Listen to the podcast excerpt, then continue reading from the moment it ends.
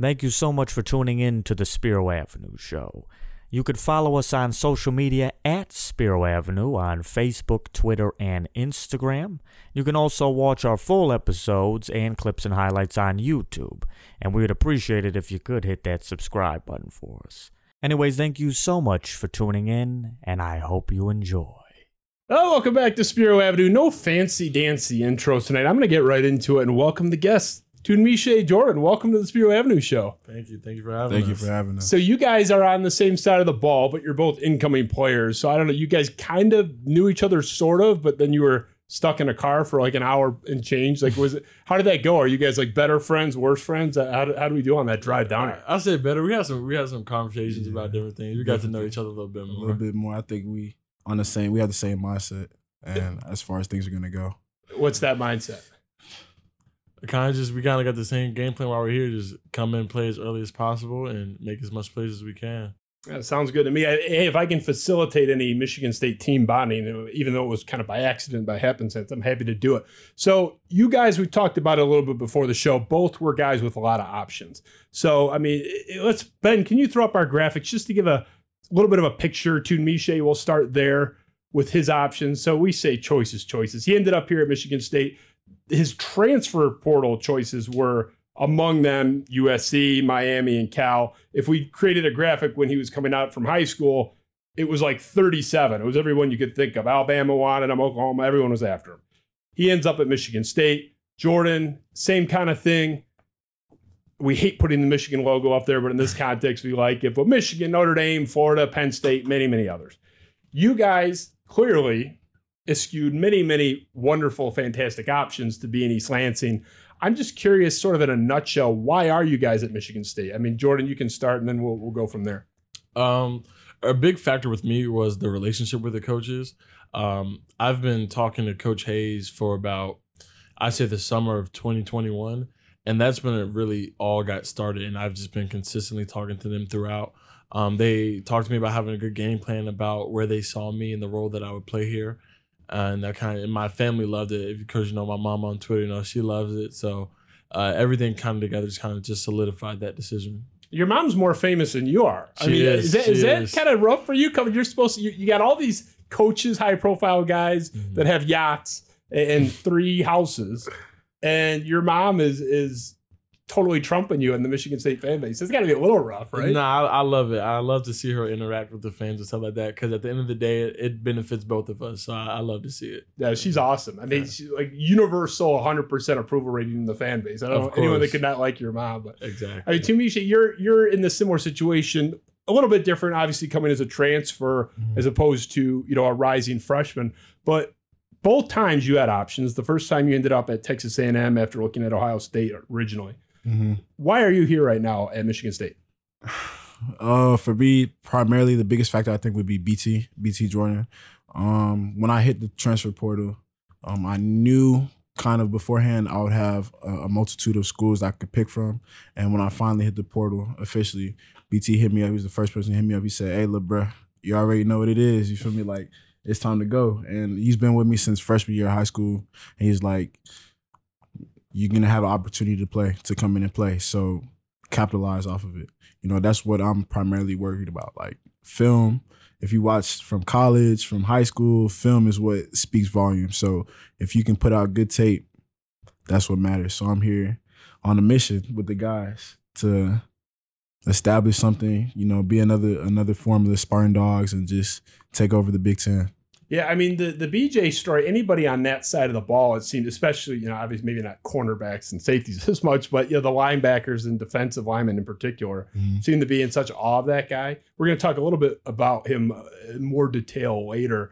What's sort of the the distinctive pitch? Obviously, BJ can only be at one place in terms of university, and we're happy he's in East Lansing. But what else sort of stood out? You know, either one of you can chime in. Where you are getting all these great calls from other great schools, and they have their own benefits too.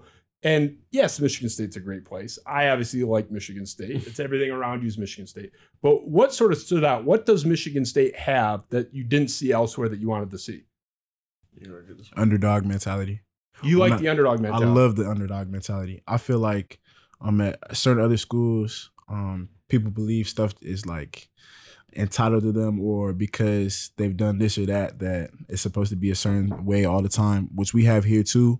But I feel like how other fan bases, especially like in the Big Ten, how they view us, they don't even really view us as like real contenders or as people that should be in the in the running for things. They kind of, especially with history, how things have been going the past couple of years, they kind of forgotten about Michigan State. So when I first touched down on my official visit, I could tell from like everybody that's here, like they really are locked in and they really want to be successful here. So that underdog mentality, I feel like was something I was missing prior to being here. That's interesting coming from you, just based on your pedigree and your background, because mm-hmm. you're not sort of the prototypical under recruited two star mm-hmm. scrappy guy. I mean, mm-hmm. you were a decorated prospect, a decorated recruit that everybody wanted. I mean, Nick, if Nick Saban and you know, Oklahoma wanted you, I mean, I, to put it in perspective, in research for tonight, there is a prominent Oklahoma show, like mm-hmm. online TV show, and they had a debate where they were having a serious debate that you may be more important than Caleb Williams in terms of committing to Oklahoma. I mean, that's mm-hmm. your sort of profile coming in. So I, I think that's kind of interesting that you're you're not the scrappy underdog on on the face, but you kind of have that innately in you. Is that kind of your, your take on that? You have to, especially when people have been down you your entire life. If you mm-hmm. feel like you've arrived, that's when everything is gonna fall to pieces. You gotta always have that mentality that somebody somebody right now is working right now. It's somebody doing push-ups in their room, somebody doing jumping jacks, and somebody doing crunches it's somebody working right now and they're always trying to be better than you. So it's like life's about competition. That's something my dad taught me, and something my mom taught me. Like you got to compete, and if you think that you've arrived, that's the moment that everything is gonna fall to pieces. So zero sense of entitlement on that side of the table. I mean, Jordan, you kind of I mean, you you're cut from the same cloth. Mm-hmm. Everybody wanted you too. Do you sort of have a, a, chip on your shoulder? What what distinguished Michigan State from other schools? Kind of what's your hmm. take on that? I'll start off with the Michigan State thing. Uh, kind of a non football related type deal is um, excluding Notre Dame and Marcus, Marcus Freeman is their uh, new head coach uh, as of last year. Uh, Mel Tucker, out of the top schools that we had, was the only black uh, head coach at all the schools. And for me, I want somebody that is going to be leading me to kind of be able to understand the things that I might go through as a black man and as an athlete. So I feel like that was a big thing with me to uh, picking Michigan State as well. And like he said, he I mean he hit really all the parts about um, you can't get too high upon yourself with the recruiting and the rankings and stuff like that. Um, because like you said, there's always somebody trying to catch up to you in the moment that you can get complacent with uh, the position that you're in, that's when people start catching up to you. So you just got to keep that mentality. You know, I'm I'm blessed and fortunate to uh, you know have all the rankings and all that stuff, but I'm at a different level now where that stuff really doesn't matter. So I just got to keep striving. You got always got to find that next level of what you're reaching to. And you know, even aside from Mel Tucker, which I mean, is a valid point, of course, mm-hmm. but in terms of the Power Five schools, uh, is Michigan State the only one that has a black head football coach and a black athletic director. I mean, I think I did see something about that. It's either yeah. we're either the only one or maybe there's one other one. Mm-hmm. I mean, mm-hmm. first of all, the second you have a black head coach, you're already down to like four or five in the Power Five. It's yeah. it's, a, it's an ongoing problem. Mm-hmm. But yeah, to have the double dip, it's a, it's a real point of emphasis there.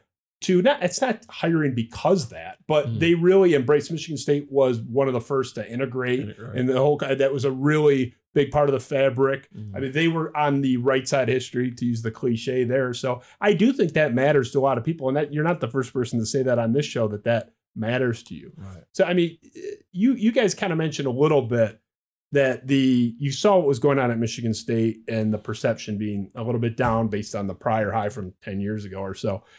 I've heard sort of mixed responses on this, but the players tend to say the same thing. You see five and seven last year. I'm sure you had some concept of what happened on the field. It wasn't the most fun season ever, you know, for a multitude of reasons. Were you discouraged at all? You know, you're looking at obviously your final decision came after the fact, but you know, Jordan, you were an earlier commit, but were you either you guys discouraged or concerned at all by saying, "Oh shit, what am I stepping into? This is a hmm. five and seven team. What am I going to end up doing up there?" Uh, for me personally, uh, you kind of want to go into a situation like that where you know you're great, you want to go to a winning program and stuff like that, but they before the season that Mel Tucker got here, was first season if I remember correctly. They weren't they uh, didn't have as good as a record as they did when they went eleven and two and won the Peach Bowl. So it's not an impossible thing that for a program to turn around in a year. Uh, coach Coach Tucker's a great coach. I mean, he'll do it. He can do it again, and that's the process that we've had so far going. And during the off season is to prepare to go eleven and two and better um, so at during my recruiting process, it didn't have much of a, a, a, factor for me deciding whether or not I wanted to come. I made that decision, uh, that commitment back in the summer, and I stuck with it. So. And I mean, Tunmise, yours came in December, I think, right? Mm-hmm. So I mean, you were the finish line was there. Mm-hmm. Obviously, you weren't discouraged because you stepped into that with the full deck of cards in your hands. Mm-hmm. But was that a cause for any concern before you made that decision? Not at all. My so freshman year of high school, uh, I wasn't on varsity. Um, played on a freshman team. Our varsity squad went 0 9. We didn't win a single game. Oh. So my sophomore year, I had to walk in and it's like I could have transferred to a different school. I could have transferred to our rival school across the that's known for winning state championships year after year. But I was like, man, I want to stay with the guys and let's build something here. And we went 10 and 3, then 11 and 2, and the rest is history. So it's like tr- transforming a, a, a program isn't something new to me, or being a part. I'm saying it's it's not me, but mm-hmm. being a part of the transformation of a program isn't something new to me. So I'm not I'm not opposed or I'm not scared of of the unknown. You know, you just got to make history every single day. Dan Wetzel of Yahoo Sports came out as one of many critics this year. Sometime in November, he wrote multiple negative articles about Michigan State this season, and there's some fair game there for sure. But he came out and insinuated that the recruiting momentum was going to really suffer. And how can Mel Tucker overcome this? He, he has a huge challenge ahead to convince recruits that my contract's on a punchline and all this nonsense. And then Michigan State ends up with historically, objectively, the best recruiting class in its history. How do you think Mel Tucker overcame that? Why did it not matter sort of at large to, to other recruits? I know you can speak for yourself, which you've done, but how did he manage to overcome that to where everyone is saying, and Wetzel wasn't the only one, oh no, the program's in trouble. Recruiting's going to suffer. To uh, not only did, were they okay, they had the best one they've ever had. How do you think he navigated that? To be completely honest, and it might sound weird, but honestly, doing nothing. Um, the way he recruits, it's so personal, and he makes you feel like this is a place where you need to be. Um, I've shared this uh, a couple times, but when I came on my first visit, uh, in the summer of 21. I said we sat down in his office and I asked him some tips and I was like, you know, what are some things that you would like to see me work on for this next coming season? And all he did was grab his remote and cut his TV on. And my highlights were already up there. Like he had been watching them the night before. And it was early the next morning too. So um, you know, he just makes you want to feel like this is home. This is where you need to be. You know, he doesn't done he doesn't do anything crazy. He does he just makes you feel he's real personable. It makes you feel at home. What, what's your take? I think it's also experience. You know, he's been at a, a number of other schools, the big time schools. So his experience, he knows what it takes to win at this level. So when you see his pedigree and his resume, it's not you can't really get too nervous or too worried about the future. You know that like he's in control and everything's gonna be okay. Yeah, he seems to. And I talked to uh, I had Darius Snow, uh, Xavier Henderson, and Jacoby Windmon on the show together. And you know, we talked a little bit about during the show and after the show, the season wasn't as good as the one prior, the 11 and 2 season. And I asked them, have you seen any difference in Mel Tucker from obviously Jacoby wasn't here, but the other two from 11 and 2 to this year where you're struggling? They said you would never know. I mean, if you just parachuted into 2011 versus or 2021 versus 2022, there's no distinction. He's kind of even keel. Has that been your experience? He's kind of one level all mm-hmm. at all times. Yeah, and he's been busy with recruiting and stuff recently, so I haven't seen him much since I've been there. But the times that I have seen he's the same level headed, and that's kind of the quality that you need to have, especially as a head coach. Um, you can't let moments get too big or moments get too small. You just got to stay neutral at all times. So. That's that's any leader. You mm-hmm. just as things come and go, you gotta stay center line. You can't because as soon as you if you show too much emotion or start freaking out, then everybody around you that's underneath you, so to speak, under your, you know, your your your management, they start to freak out too. So you have to have that even keel kind of attitude, and, and Coach Tucker definitely has that. I want to transition to this. This is going to be a little bit self indulgent, but I, I am a sucker for cryptic tweets, man. And, and uh, Tunmise, I don't know if this is a line from a movie you were throwing out there, Like Ben, can you throw that up? I, I, I'm dying to get some clarity here. You, this is your pin your pin tweet when you committed to Michigan State in late December. Quote: Giving out favors held me back. Standing on business now. Can you decipher what that means? Uh, I'm not gonna go into too like too deep.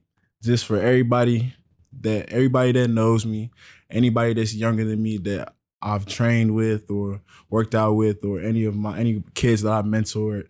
And life, life is about one taking risks, rolling the dice, and then two business. I mean, like business is business. That's just that's the bottom line. So if if you see something maybe something was good at the beginning and maybe there's a little bit of adversity sometimes first of all there's nothing wrong with fighting through adversity but sometimes certain situations aren't the best for you and you know your reasons behind that situation not being the best for you. And you, you don't take anything personally. You can't. It's just business at the end of the day and that's you know that's what everybody warned you. Your high school head coach warned you about that. Your little league coaches warned you like it's a business at the end of the day. So don't get too caught up into the mix. Just understand your platform understand what you have done understand that you have provided a little bit of a body of work for you to go out and and seek a new opportunity and you know if that's where if that's where you're being led if that's where your heart's leading you to then go and seek out that new opportunity you know like you only get one life you got to take a risk When I saw it, I, I I read that as you're coming in with a little little snarl, little little something to prove. Is that is that fair? There's always something to prove. When I was at my last school, it was something to prove. I wouldn't have gone on the field if it wasn't something to prove. It's always somebody that's trying to replace you. It's always something going on in the background. You just got to prove yourself every single day. Not just to the outside world. It's just prove yourself to yourself because that's who you start. That's who you've been with since the day, like day one. You just got to prove what you said was going to happen is going to happen. You just got to make it come to fruition. Let, let's stay on your Twitter account, but in a more friendly, favorable way. Because I'm curious for both your answers to this sort of framing. Ben, can you throw up the second one? So, quote, love the squad. I believe in the vision. Can't wait for everything to come together. This is Tunmise's Twitter account from three days ago. Mhm. Tell me, and we'll start with you, Tunmiche, because it's your tweet, but I do want Jordan's take on this as well. You say you love the squad and you believe in the vision. Mhm. What is the vision that you believe in? We gotta win the Big Ten, right, Jordan? It's Yeah. none. It's none. We, we we, got. we gotta win the Big Ten. about.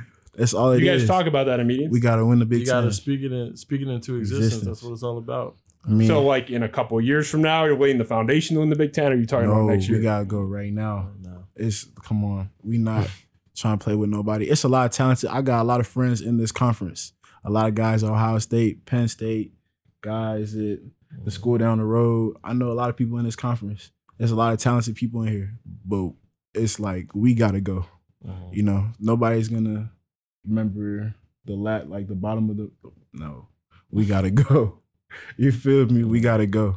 This I, I mean, the studio could surprise you, but this is actually not a Michigan State show. I have Michigan guests on, Detroit Tigers guests on.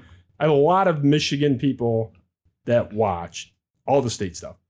A lot of people are laughing at what both you guys are saying. I'm just telling you honestly with the Mhm. Big Ten stuff. I, when I had Connor Heyward and Kenneth Walker in here, they said uh, they were trying to win the Big Ten and you know win 10 plus games, go to a good bowl game. And I told them to their face, man, if you guys go six and six, I'll be thrilled. Mhm. Connor Heyward wanted to like rip my head off. And I, I thought he was just being tough or whatever, but they ended up winning 11 games, didn't win the Big Ten, but they were on the doorstep. So uh, why do you think that's possible? Because you have to understand most people, if they're not Michigan State guys, are going to say, "Guys were five and seven last year. Like, what are you? What are you talking about? Like, wh- Why? What's your response to that? Um, I think a lot of people do forget about the 11 and 2 season that was just prior to that.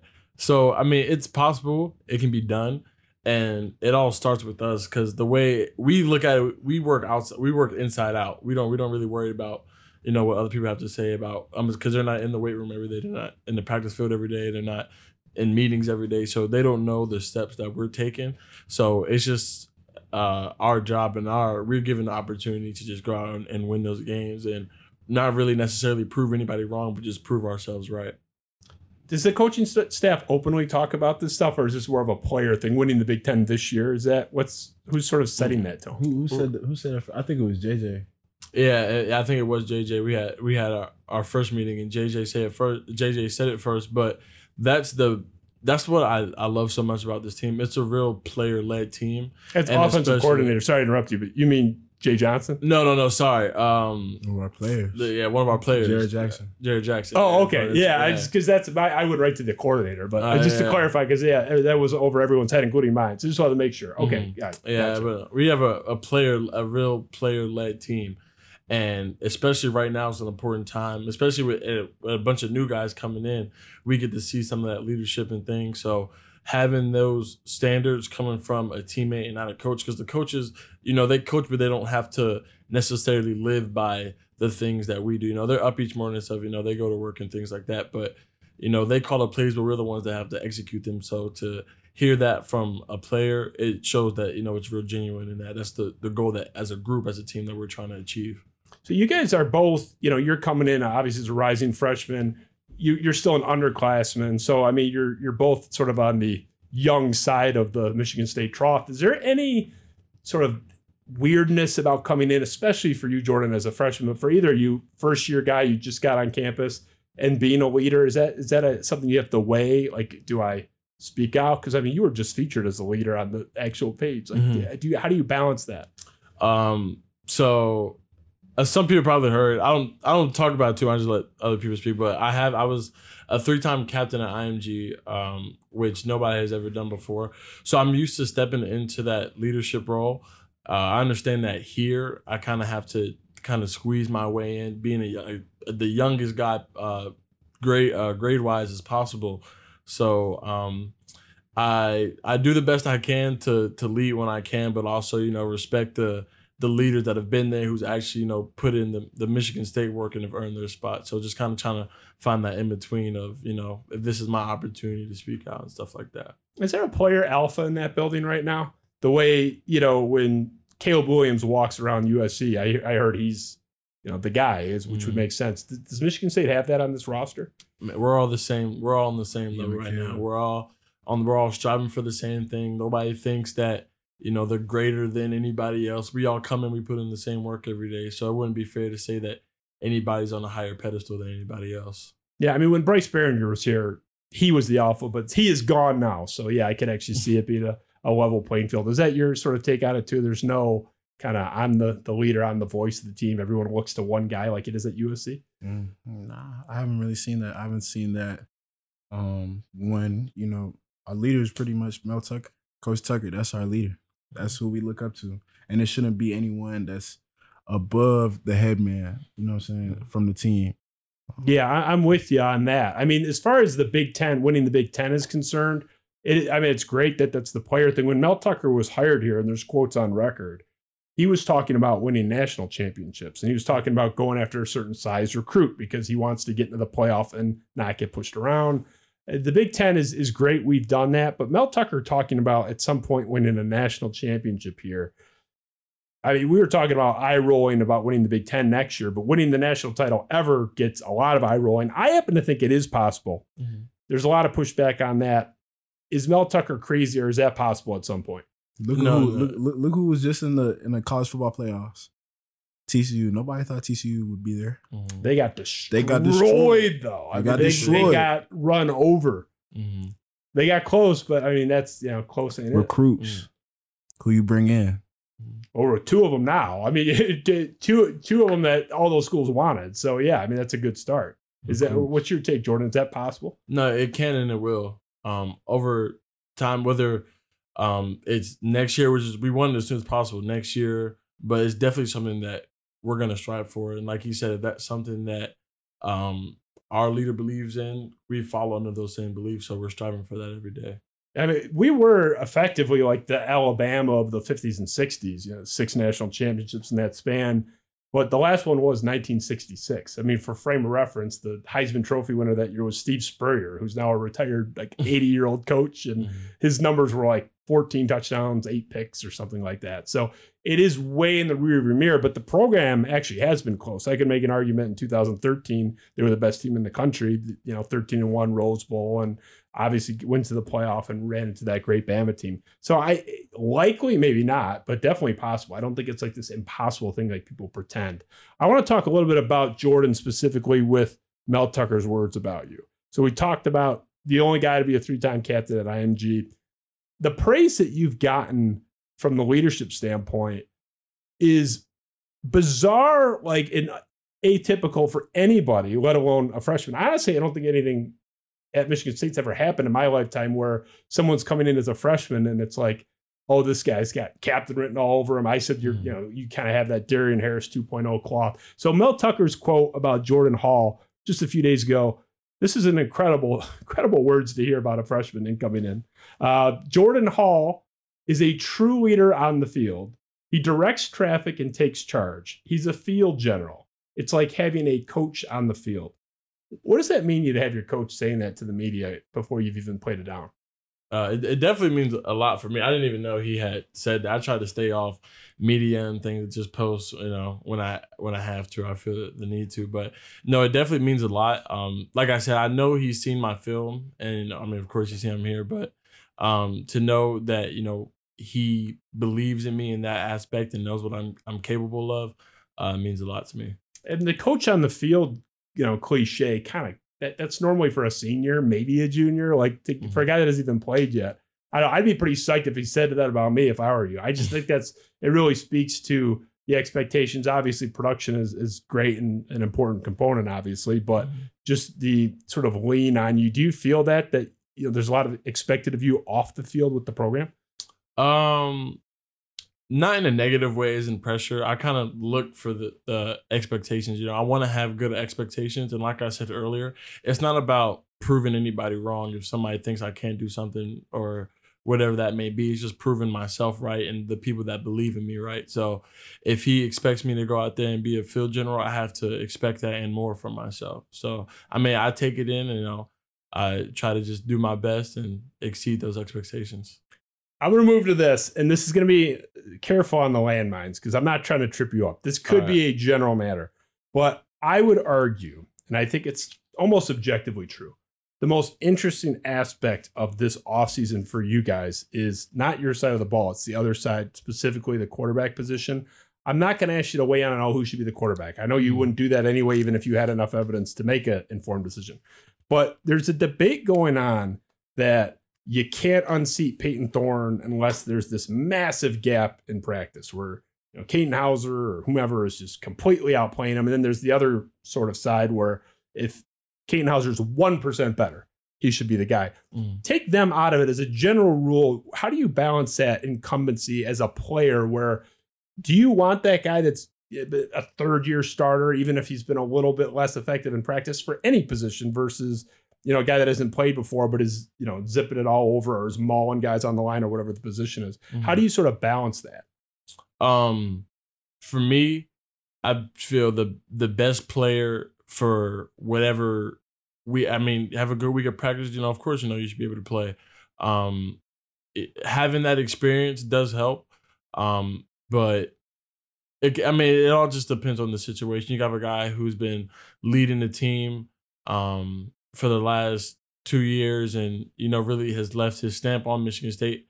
And then on the other hand, you have uh, a nice, a, a, great young quarterback who, like you said, in, he does amazing things with the ball. So uh, I'm glad I don't have to make the decision. They're both great quarterbacks. Um, you know, I mean, it's really it's not my decision to make. They're both great quarterbacks, but I, I hope the best for the both of them. And Bill Parcells famously said, paraphrase a little bit, that the quickest way to lose a team is not play the best guy. Like mm-hmm. just, and I mm-hmm. think players tend to realize pretty clearly like who who a better guy is. You know if there's some something going on there that shouldn't be. To you, Misha, what do you what do you think is a general principle? I mean, it's a general. I'm not telling you. Didn't talk about the question. quarterbacks. It's a general matter. I feel like the best man should play, and everybody everybody in that locker room knows who the best man is because I I came from a locker room that we were having the same sibling. It was a lot of debate between the team and who's gonna start this and that. The team, I'm not gonna go into specifics, but the team at the end of the day, they know who they want. It's certain people that are gonna want one person, certain people are gonna want another person. But at the end of the day, we have to be all on the same accord this is our quarterback. Because if we're not on the same accord, it's gonna fall apart. Everything's gonna fall apart. So, like Jordan said, I'm happy I don't have to make that decision, but it needs to be it needs to be clear. It should be clear going into the season who our quarterback is. So there's no ifs, ands, and buts.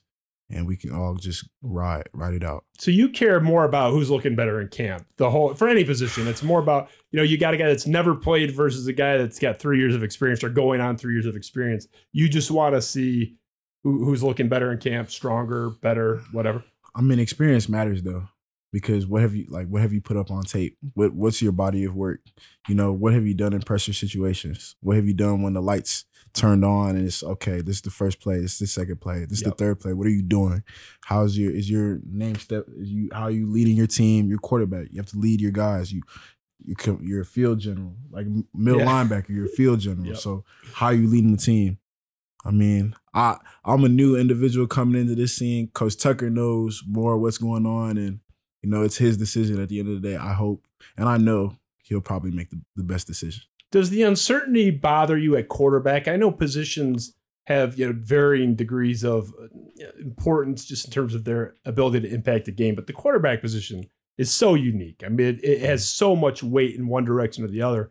Does it weigh on the team in general to have an uncertain quarterback situation if it goes late in August and you still have no idea who the starting quarterback is? Um, I think I know I said me personally, but I think the whole team feels this way. Is um, with the uncertainties at quarterback right now, we believe in everybody in that room to whoever is chosen or you know that whatever that process goes. We have faith in whoever's taking the ball from the center. So, um, whether that time comes in August or whenever, we're gonna put our faith in that guy because that's what as a quarterback you that's what you need from your team is that support and that reassurance that you know you're the guy for the job. So, like I said, whether it's uh, Caden, whether it's Payton, whoever, um, you know, we we put our faith in whoever the coaches put their trust in to play quarterback. Not just to piggyback off what he said, not just the team, the coaches. Like if the coaches believe in you, then everything works out for the best. You know, you always, as an athlete, you always need a support system. So whoever is elected, chosen, um, drafted, whoever it is, we just gotta put full faith in them, and I feel like that's gonna help help them grow and, and help lead our team. Well, speaking of putting full faith in people, you touched on it a little bit. Brandon Jordan, pass rush specialist at Michigan State. Obviously, NFL clientele list uh, pushing 200 at this point, multiple future Hall of Famers. Somehow, outside of Michigan State, is a controversial figure. I don't know how this is a thing. I don't know why it's a thing, but it's true. It's not just from one or two people. It's, oh, he, he's just uh, a poster on the wall. In this case, he literally is, but in my studio but uh, he's he's constantly minimized outside of East Lansing, and it tends to be on one campus with one fan base. So EJ Holland is this, to his credit, somewhat prominent recruiting writer for On3. Their uh, Michigan wing is the Wolverine. Ben, can you throw up this quote? This is EJ Holland quote. Wake me up when Brandon Jordan recruits and develops somebody. He built his brand on clout and is continuing to do so. He's a social media master. Kudos to him. Brandon Jordan is an Instagram trainer, not a real football coach. That's EJ Holland. bro. Who is you, bro? What do you make of that? Tunmise, what do you make of that? I mean, in life is always gonna be haters. Somebody going, you know what I'm saying?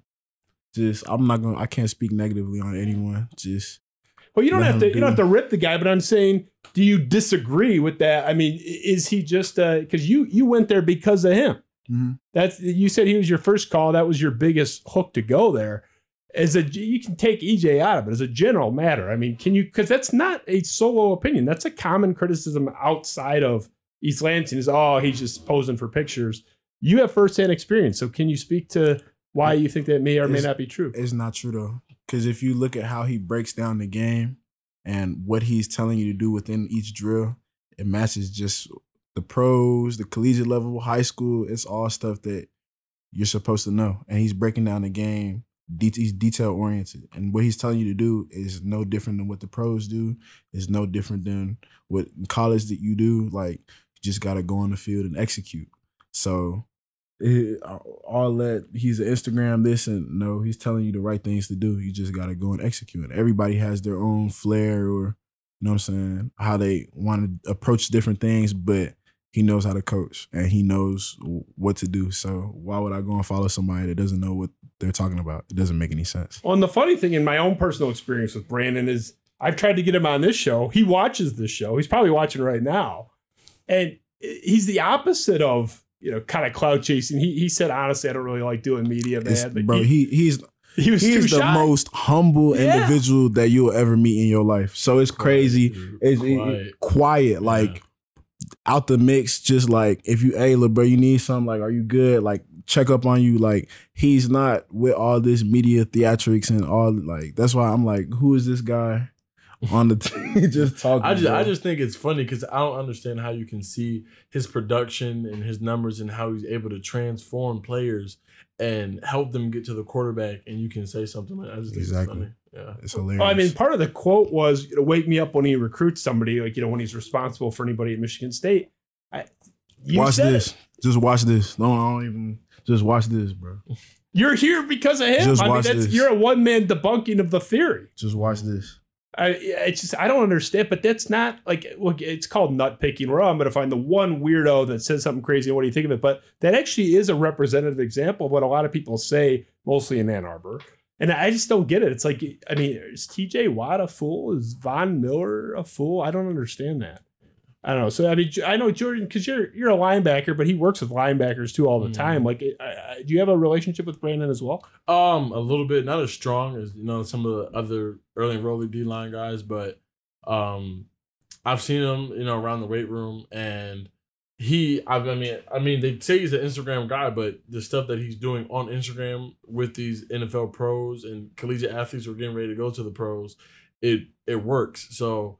I I I watch his his Instagram stuff and I try to put his part in my game. And that's and I mean it wasn't the, like the deciding factor for me because you know I'm not a real edge or like uh interior guy but it, it definitely has a, a factor. You know I want to be as versatile as possible and being able to add that pass rush to my game what better school to go to than somebody who has a pass rush specialist so So Tunmise is strongly pushing back on the he's just a marketing whiz and mm-hmm. he's a fraud and charlatan and all that stuff. I, I it's one of the more bizarre criticisms coming sort of towards East Lansing in, in any fashion. I, I don't get it. I there's a lot of things you can maybe say, but not not about Brandon Jordan. I don't understand that. They that. hated on everybody, but they hated on Jesus. So they gon- it's always gonna be some type of hate, bro. Well, I mean, yeah, he's like sack Jesus, so I mean, you can't really learn from anybody better than than him in that regard. But yeah, it's one of the more fascinating things going on there. So I want to touch a little bit, and this is the you know Jordan Jordan Hall takes a, a bathroom break, you know, two minute segment, but the Texas A&M experiment, you know, that you had, uh, or that they're you know what they're doing with NIL, and you're you're sort of not a cup of coffee there, but short stint there, relatively speaking. What happened at Texas A&M last year? I- it- everything the the news of reports about mass exodus. It was so negative. What what kind of happened there? Um, just a lot of guys didn't feel like that was the best situation for them. And I was one of those guys. That's that's that's the bottom line. I mean, I don't have anything negative to say. I mean, they gave me a, a platform and an opportunity. I was playing on the biggest stage, so I can't say anything negative about them. Truly, um, they told me how it was gonna be. You're gonna have to earn it. You're gonna have to earn that spot. It was earned, and you know things maybe didn't shake out how I wanted to shake out, but that's a part of life. It's adversity, so you just gotta fight through it. Um, I still got a lot of friends on the team. There, shout out Fadil Diggs, McKinley Jackson, um, Coach E, Coach Price. Coach Price just hit me the other day, just checking up on me. Like it's still all love, but um, you know, I just had to move on, and it's nothing negative to say about them. I mean, I was on the field, I was playing, I was making plays, so. I mean, there's a reason why they played me. There's a reason why they believed in me. Um, we just at the end of the season, we just thought different. We thought different way, uh, different things were supposed to be handled different ways. And I mean, I, I can't. I don't have any influence on what they do. I can only control what I can control. So Um, there's nothing negative to say. I love the school, still love the 12th man.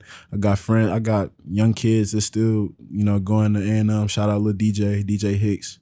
Um, it's it's all love. It's really nothing negative to say. I mean, not for you. The national noise was not so kind. I mean, the, the, the, the ESPN stuff, like throw up Ben uh, the Finebaum quote. I, am curious just for your take on Jimbo, because I don't understand this. This is Paul Finebaum from ESPN uh, late last season. Jimbo Fisher has easily done the worst coaching job of anyone in college football this year. He is a whiny, diminished figure. It's no surprise people are running away from that mess. That's Man. in reference to the uh, transfer portal exits. I, what was your relationship like with with Jimbo? Coach Fisher. I mean, Coach Fisher was the first. He was the first coach to offer me. So he was the first coach to really believe in me. So I, I really can't say anything negative about Coach Fisher. Like, um, he wants his program run a certain way, and he's had experience with winning. He's won before at the highest stages. So how are you gonna negate everything that's happened in the past? Every team's gonna have ups and downs. I mean, they went to Orange Bowl what two years before I arrived. You know, 2020 season.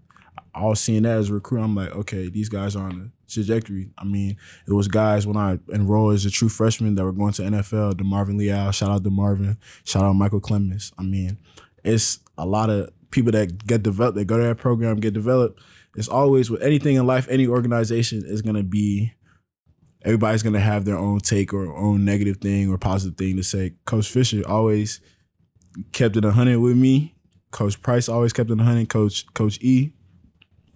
All the recruits that talk to me, they say you have anything negative to say about A&M? I don't. Like, if what one person's cup of tea might not be another person's cup of tea. So, in life, you just got to do what's best for you.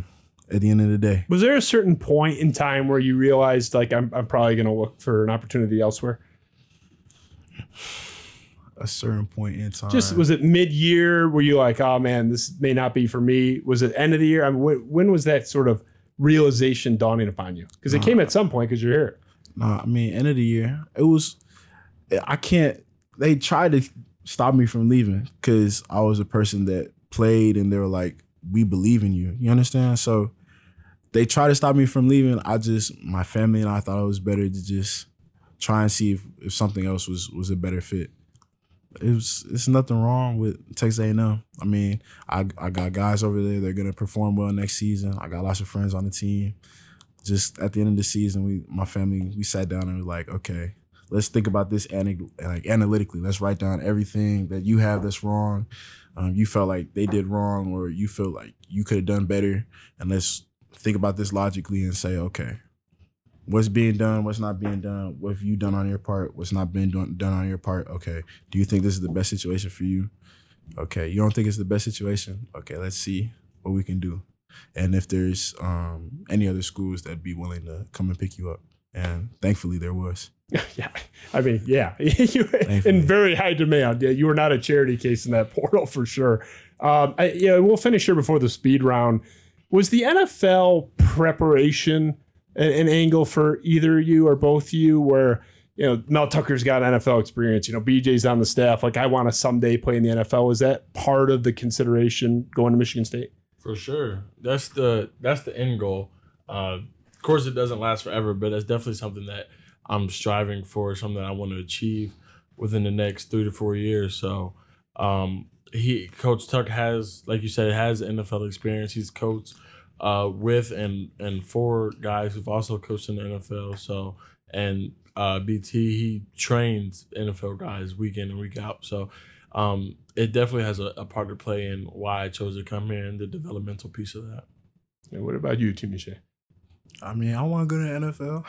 But that was part, that was a component of the Michigan State appeal. Is that that's what I'm asking? Yeah, yeah, Obviously, yeah. I know you want to go, and that's you know mm-hmm. you have that trajectory as a prospect and pedigree. But was the ability at Michigan State to prepare you a component of your commitment. Of course. I mean, it was just like at A&M. It's who's going to develop you. You, you. As a as a player, you can only do so much by yourself. You always need a team. Everything in life, you can't just be a lone wolf. You need people around you to critique you, make you better. So if nobody's critiquing you and saying, "Oh, you could do better in this area, you can do better in that area," how are you going to achieve any of your goals? Mm-hmm. Yeah, I, I mean, you guys have the NFL dream. I have the dream of someday being as popular as Mama Hall. So we have di- we have different standards. Don't and- we all, man? Don't we all? I, I, she's trumping everybody. It's like maybe know. she uh-huh. should be QB one. Uh-huh. Ben, Right. let's go to the speed round.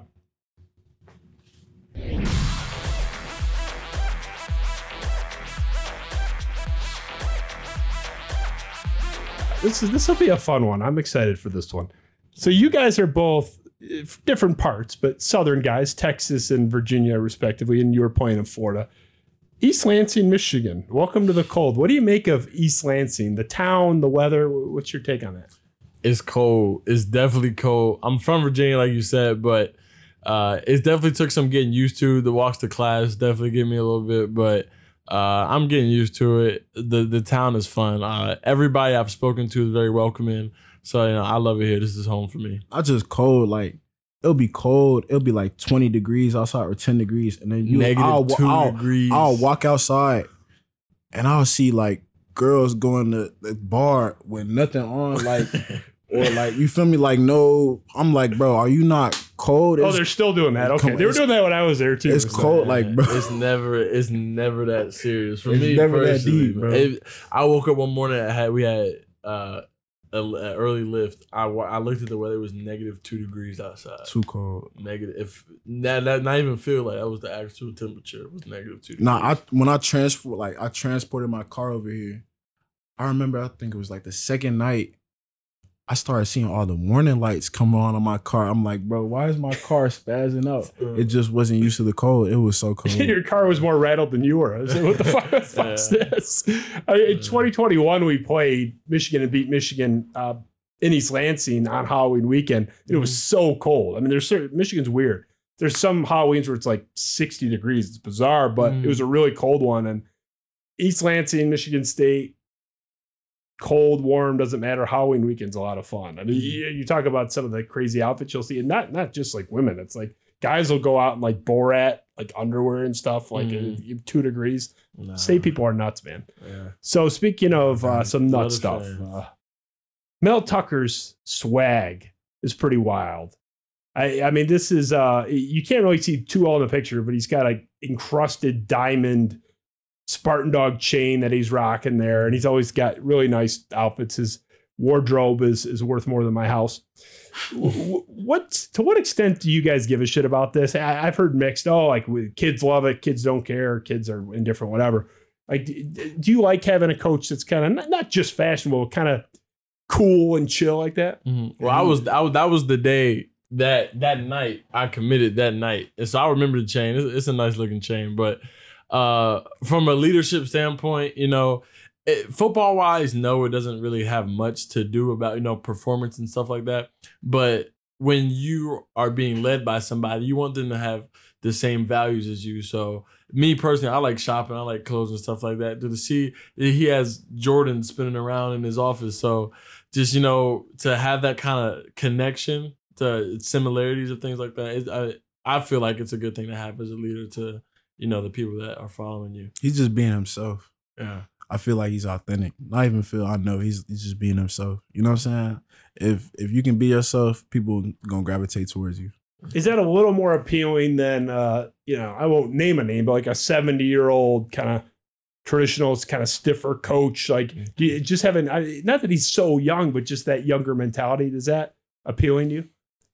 Personally, I would say yeah. Um it all just depends on what you like um you know nick saban is a great coach you know you don't see him as flashy and, and stuff like that but you know it just depends on the person and what you like for me i i prefer something like that you know i feel like you can bond a little bit more a little bit more personable but you know it all just depends on the person and how you feel like you'll be developed more We'll go to the most contentious topic ever done here with Michigan State athletes. Speaking of fashion, Michigan State Fashion Show. We have many, many iterations as a part of our great relationship with the Nike Corporation. We threw up six here. I, I mean, there's you got the neon, multiple versions of Pro Combat, bronze, chrome. What's sort of your favorite Michigan State look of those six? Or if you have a write-in candidate, certainly that's welcome too. Number four. Yeah. Throw that back up. Number then. I would say number four, all white. You get yeah. That's All mine. white. It's mine too. I I'm gonna have to get used. guy. I'm gonna have to get used to the neon green. I'm, I'm gonna. Have, I haven't. I haven't. I haven't put that on. bit on. I haven't put that on yet. I got to get used to that, but can't go wrong with all white. The neon is the ugliest thing I've ever seen. Yeah. You, you don't like. You're not a neon guy. I, I've I haven't put it on. I haven't put it on, so I can't. I can't Oh. say no. But I haven't put it on either. I can have an opinion on how terrible that is. Ken, Kenneth Walker and Connor Heyward. That was their first pick. That was that was their favorite neon. one. That ridiculous outfit. I, I gotta. Yeah. I gotta try it on. I mean, it's not horrible. It's definitely not horrible. It is horrible. I remember it in NCAA. I I used to I I used to wear those jerseys. I definitely did. Looking at it now, I just gotta put it on though. But anything Michigan State, man, I'm all about it. If you blowing people out 55 to zero in neon, I mean, what difference does it make? Right, right. Yeah, fair enough. I, the funniest part when we did that segment with those guys is Ken and, and Connor were like, yeah, I don't know. It looks too much like Seattle Seahawks uh, green. And that's Mhm. he ended up playing for the Seahawks. It's kind of Yeah, funny. But he's uh, like, he's shitting on the Seahawks colors a little bit there. And uh, oops, everyone gets caught in, in some shit in this show at some point. All right. totally favorable. Two left, almost there. Coolest person you've met so far at Michigan State? Don't say Mel Tucker. We're talking about how cool he is already. Just Yeah. you know, most chill guy, or he can be you know a fe- female on staff, someone on campus, professor you met. Who's just like kind of the coolest cat up there so far? Coolest person. You got I, honestly, probably Miss Mandy Chandler. Have you heard of uh, Miss? Man- She's our uh, academic, my academic advisor. Oh, all right. Yeah, that I'm in her office every day. We're talking about. I mean, she talks to me from about football stuff, relationship stuff. You know, I she she's a, her her husband is the wrestling. We were actually we were at the game tonight. I was at the game, the wrestling match. Sorry, Matt. She's gonna kill me when she finds out I said wrestling game, but I was at the uh, wrestling match tonight. Her husband uh, coaches the wrestling team, so uh, I'll probably that's probably the coolest person I've met since I've been here. I spent a lot of time in the academic counselor's office as well, but it wasn't such a good context. all right, Toomey, what about you? Who, who's kind of your coolest hang up there so far? Miss Amber Nutrition. She's been getting me right and just Mm-hmm. like she's real personable, real down to earth, and she's a cool person. So it's good talking to her. She's always on my head though, because I don't like to eat before I live.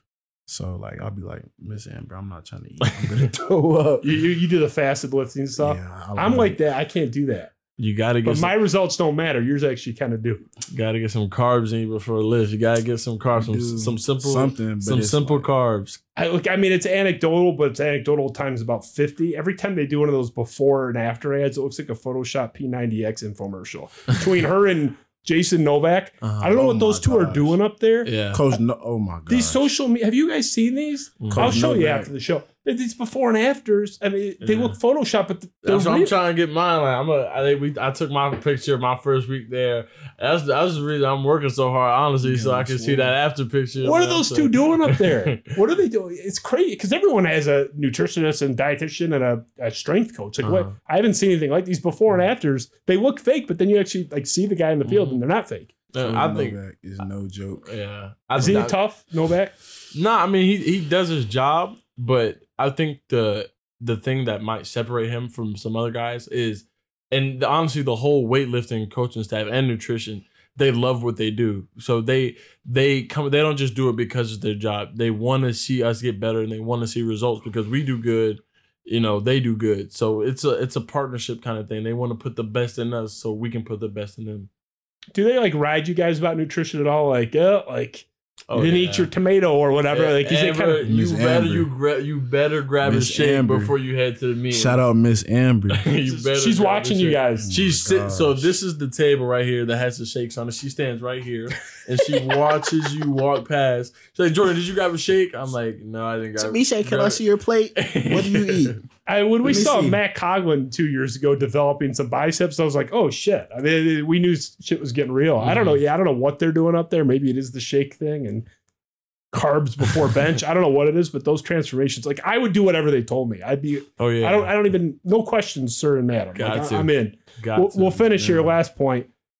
You guys have not yet been really indoctrinated into this. I'm curious if you have any concept in this early stage. The Michigan rivalry, do you have that sort of uh, toe in that pond at all about what what it means? Like, is that something that's been mentioned to you at any point at orientation? Like, what's sort of your knowledge or maybe lack thereof in terms of that rivalry and how intense it is? Well, you hit Tunmise before the before he didn't even say he said the team up the road. So I mean, we got a little bit of you know we know it's a big rivalry. Uh, one of the biggest out of all college football. You know, not just the state of Michigan, not even the Big Ten. Um, so um, we don't know too much of the history about it. Uh, you know, we we just we know that it's a bit it's a big rivalry, and we play our part to try to you know take care of the team up the road each year. Tunmise.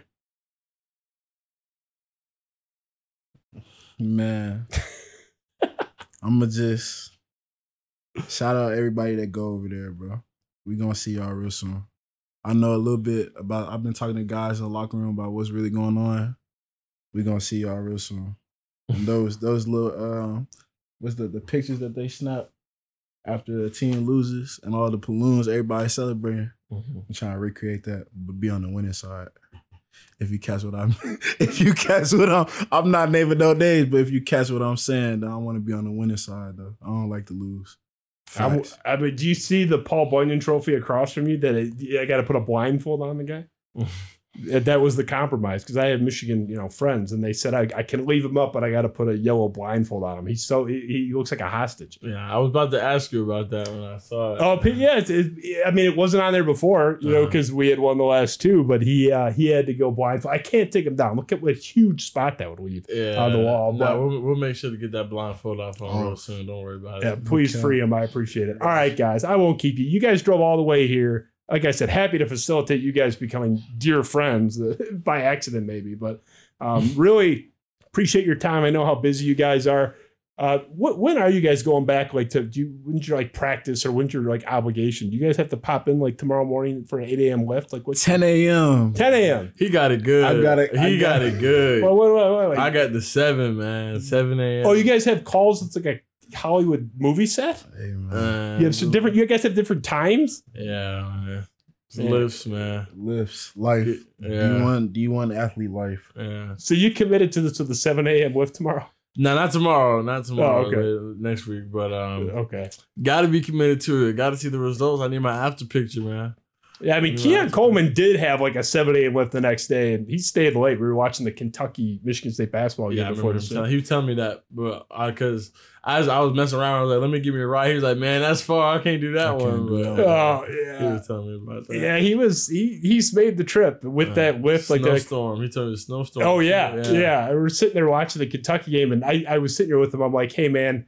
I know you got to go, but like you're, I mean, at the time you're on this basketball team. Like, are you cool with watching it? He's Uh-huh. like, yeah, man. He's like huddled around the the laptop, but Uh-huh. he's a great guy. I loved him. Nah, Yeah. Keon, Keon gonna be special. Just Yeah. like he's a leader, and like he's about his business, bro. Like the way he attacks the game, he's detail oriented. He's gonna be a force to be reckoned with. We just gotta unleash him. He's got that wide receiver kind of fuck you thing you want from receivers and cornerbacks in particular. Like they got that kind of a little bit of cockiness, but in a good way. That's what gotta be. that's you my gotta- take.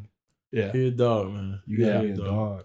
I appreciate you guys both. Uh, have a good trip back. Hopefully you agreed on the same playlist or something you guys can. oh, it's like Barbara AC/DC. Streisand.